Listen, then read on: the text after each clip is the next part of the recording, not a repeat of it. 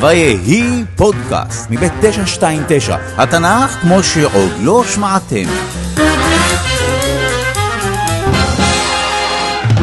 זהו הסיפור על המלך הראשון. איזה מלך! תודה. אה, זאת הייתה השאלה. כי אם כן, אז התשובה היא שאול המלך. חלק ראשון, העם דורש מלך.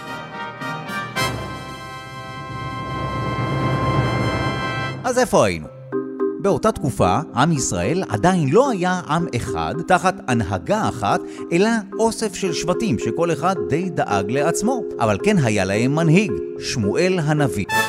וכששמואל הזדקן, הוא רצה שבניו יירשו אותו כשופטים על ישראל. אבל זקני העם, כלומר מנהיגי השבטים, פחות התחברו לרעיון. מה אמרתם זקני העם? שאנחנו רוצים מלך! אוקיי, אבל סתם רעיון, אולי הבנים שלי... מלך! אוקיי, כיוון חדש, אחר לגמרי. מה דעתכם על שמואל הנביא ובניו? אבל, אבל בלי, בלי שמואל, רק בניו. מלך! אוקיי, הם התעקשו על מלך. יודעים מה? העיקר ששמואל לא לקח את זה קשה. ככה? אחרי כל מה שעשיתי בשבילם, אני עוד אראה להם מה זה. תיקון, הוא כן לקח את זה קשה, הוא לקח את זה ממש קשה, הוא אפילו נעלב. חשוב להגיד שני דברים.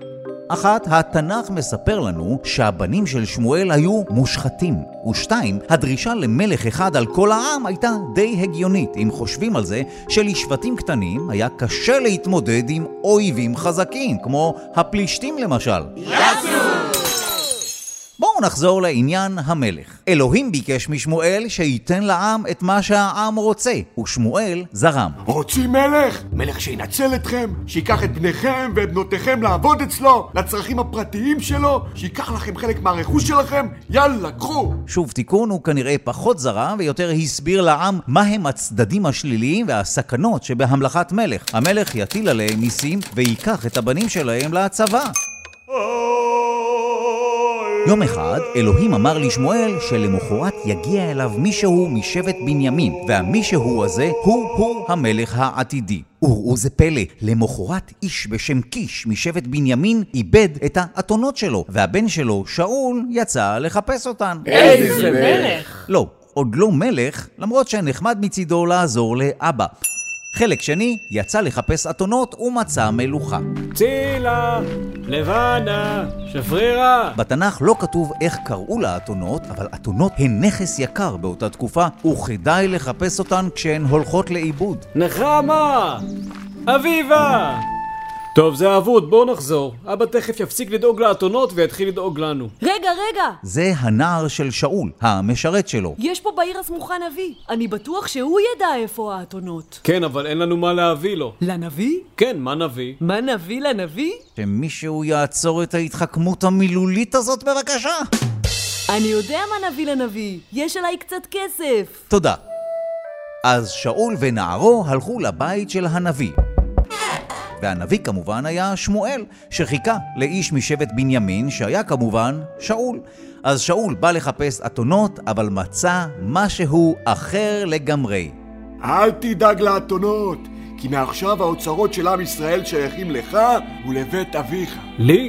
באיזה קטע? אני בא מהמשפחה הכי צעירה בשבט הכי קטן. בחור צנוע, לא בטוח שצניעות היא תכונה שמתאימה למלך. בכל מקרה, שמואל משך את שאול למלך, שזה אומר שהוא יצק לו שמן על הראש, מעין טקס כזה. ויותר מאוחר, שמואל גם כינס את כל העם. אני מקווה שהוא התגבר על העלבון. אז אתם בעצם מאסתם באלוהים, ובגלל זה אתם רוצים מלך. אוקיי, לא ממש. אין בעיה, אנחנו נעשה הגרלה, וככה נגלה מי המלך. יאללה, אני מטיל את הפור. יצא שבט בנימין. אה, אני מטיל שוב. בתוך שבט בנימין יצאה משפחת המטרי. מה שאומר שהמלך שלכם הוא... שאול בן קיש! קבלו אותו! קבלו אותו! לא רואה אותו. צריכים לחכות. הנה הוא שם, הוא שם, הוא נחבא אל הכלים. תביאו אותו. שוב, צנוע, אולי יותר מדי צנוע. וואו, תראו כמה הוא גבוה. וואו, אה, ממש משכמו ומעלה. איזה מלך! כן, שאול בן קיש נמשך שוב למלך. אלא שלא כולם צעקו איזה מלך, היו כאלה שצעקו... מי זה הבחור הצנוע? לא הזה? הבנתי. ככה מתנהג סתם מלך? נחבא אל הכלים, נו, מה? אנחנו ממש לא מביאים לו מנחה. בטח. ואתם יודעים מה שאול עשה לאנשים האלה? כלום. ממש כלום. לא בטוח שלשתוק ולהתעלם זה צעד נבון של מלך. חלק שלישי, מכירים את זה שאתם רוצים להתחיל במלחמה, אבל קבעתם עם איש האלוהים שיקריב קורבן לפני היציאה לקרב, אבל חיכיתם לו המון זמן, ואז אמרתם לעצמכם, טוב, הוא בטח הבריז, והקרבתם בעצמכם את הקורבן! אה, לא יצא לכם. אז שמעו סיפור. תחילת המלוכה של שאול הייתה לא רעה בכלל. כשהעמונים ניסו לכבוש עיר בשם יבש גלעד, שאול, המלך החדש, אסף צבא וניצח את העמונים. איזה מלך! הפעם הוא באמת יצא מלך, אז אחרי הניצחון הזה הוא נמשך בפעם השלישית. אבל לשאול חיכה אתגר גדול יותר, אויב חזק יותר, הפלישתים. יאסו! ולמה הפלישתים היו אויב כל כך חזק? קודם כל, הם היו חיילים מאומנים, אבל גם היה להם משהו שלא היה לעמים אחרים בכנען. ברוך הבא לאליאטוס ובניו ליטוש מחרשות ברזל. מה תרצה? היי, אני רוצה ללטש את המחרשה שלי. זאת מחרשת ברזל. נהדר, זה יעלה לך זוכר פועלך, שם את זה, אה, בסך הכל. ממש ביוקר. מה? למה? לא טוב לך? לך למתחרים. אולי לעמונים? או ליבוסים? אבל רק אתם הפלישתים יודעים לעבוד עם ברזל. צודק. אה, תראה איזה מזל ביש. אז כמו שאמרתי, זה יעלה לך אה, זה, ממש ביוקר. אבל אחרי הנחה זה יצא לך אה, אה, עוד יותר ביוקר. לפלישתים היו כלי נשק מברזל, הם היו היחידים באזור שידעו לייצר כלים מברזל ולעבד אותם. זה נתן להם יתרון בקרב על צבאות אחרים. בני ישראל, ששמעו שעומדת לפרוץ מלחמה עם הפלישתים, הסתתרו מרוב פחד במערות ובנקיקים ובסלעים. וואו, איזה מזל שמצאתי בור. היי, מה אתה עושה פה? זה הבור שלי. סליחה. ובתוך הבורות. בינתיים, שאול והצבא שלו חיכו לשמואל. שמואל אמר לחכות שבעה ימים. הוא יבוא, יקריב קורבן לאלוהים, צ'יק צ'אק, ונצא למלחמה. אבל שאול חיכה יום ויומיים, חבר'ה, חבר'ה, קצת סבלנות. הוא יגיע, קורבן, צ'יק צ'אק, ונצא למלחמה. ושלושה וארבעה, הוא תכף מגיע. צ'יק צ'אק, קורבן, אה, אה, מלחמה. אבל אחרי שבעה ימים הצבא של שאול התחיל להתפזר. שומע, המלך? אה, אנחנו חייבים לזוז ל... מקום אחר. אה, זהו, זהו, מקום אחר. מקום מקום עם פחות פלישתים ו... שנשארים בו בחיים. כן, כן, מה- מה- מה שהוא אמר. כן. טוב, בסדר, בסדר, הבנתי. יאללה, תנו לי את העצים, תנו לי את הבשר, אני אקריב את הקורבן, טוב? ותראו מה זה, בדיוק באותו הרגע, מה אתה עושה?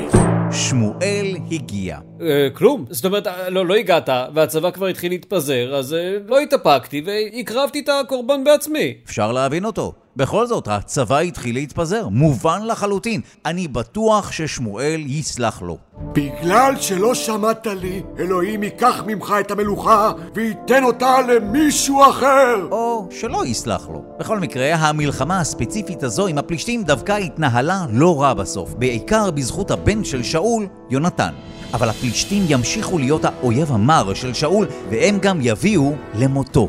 תראו מה זה! עשיתי לכם ספוילר, וגם הלכתי רחוק מדי, בואו נדלג למלחמה עם עמלק.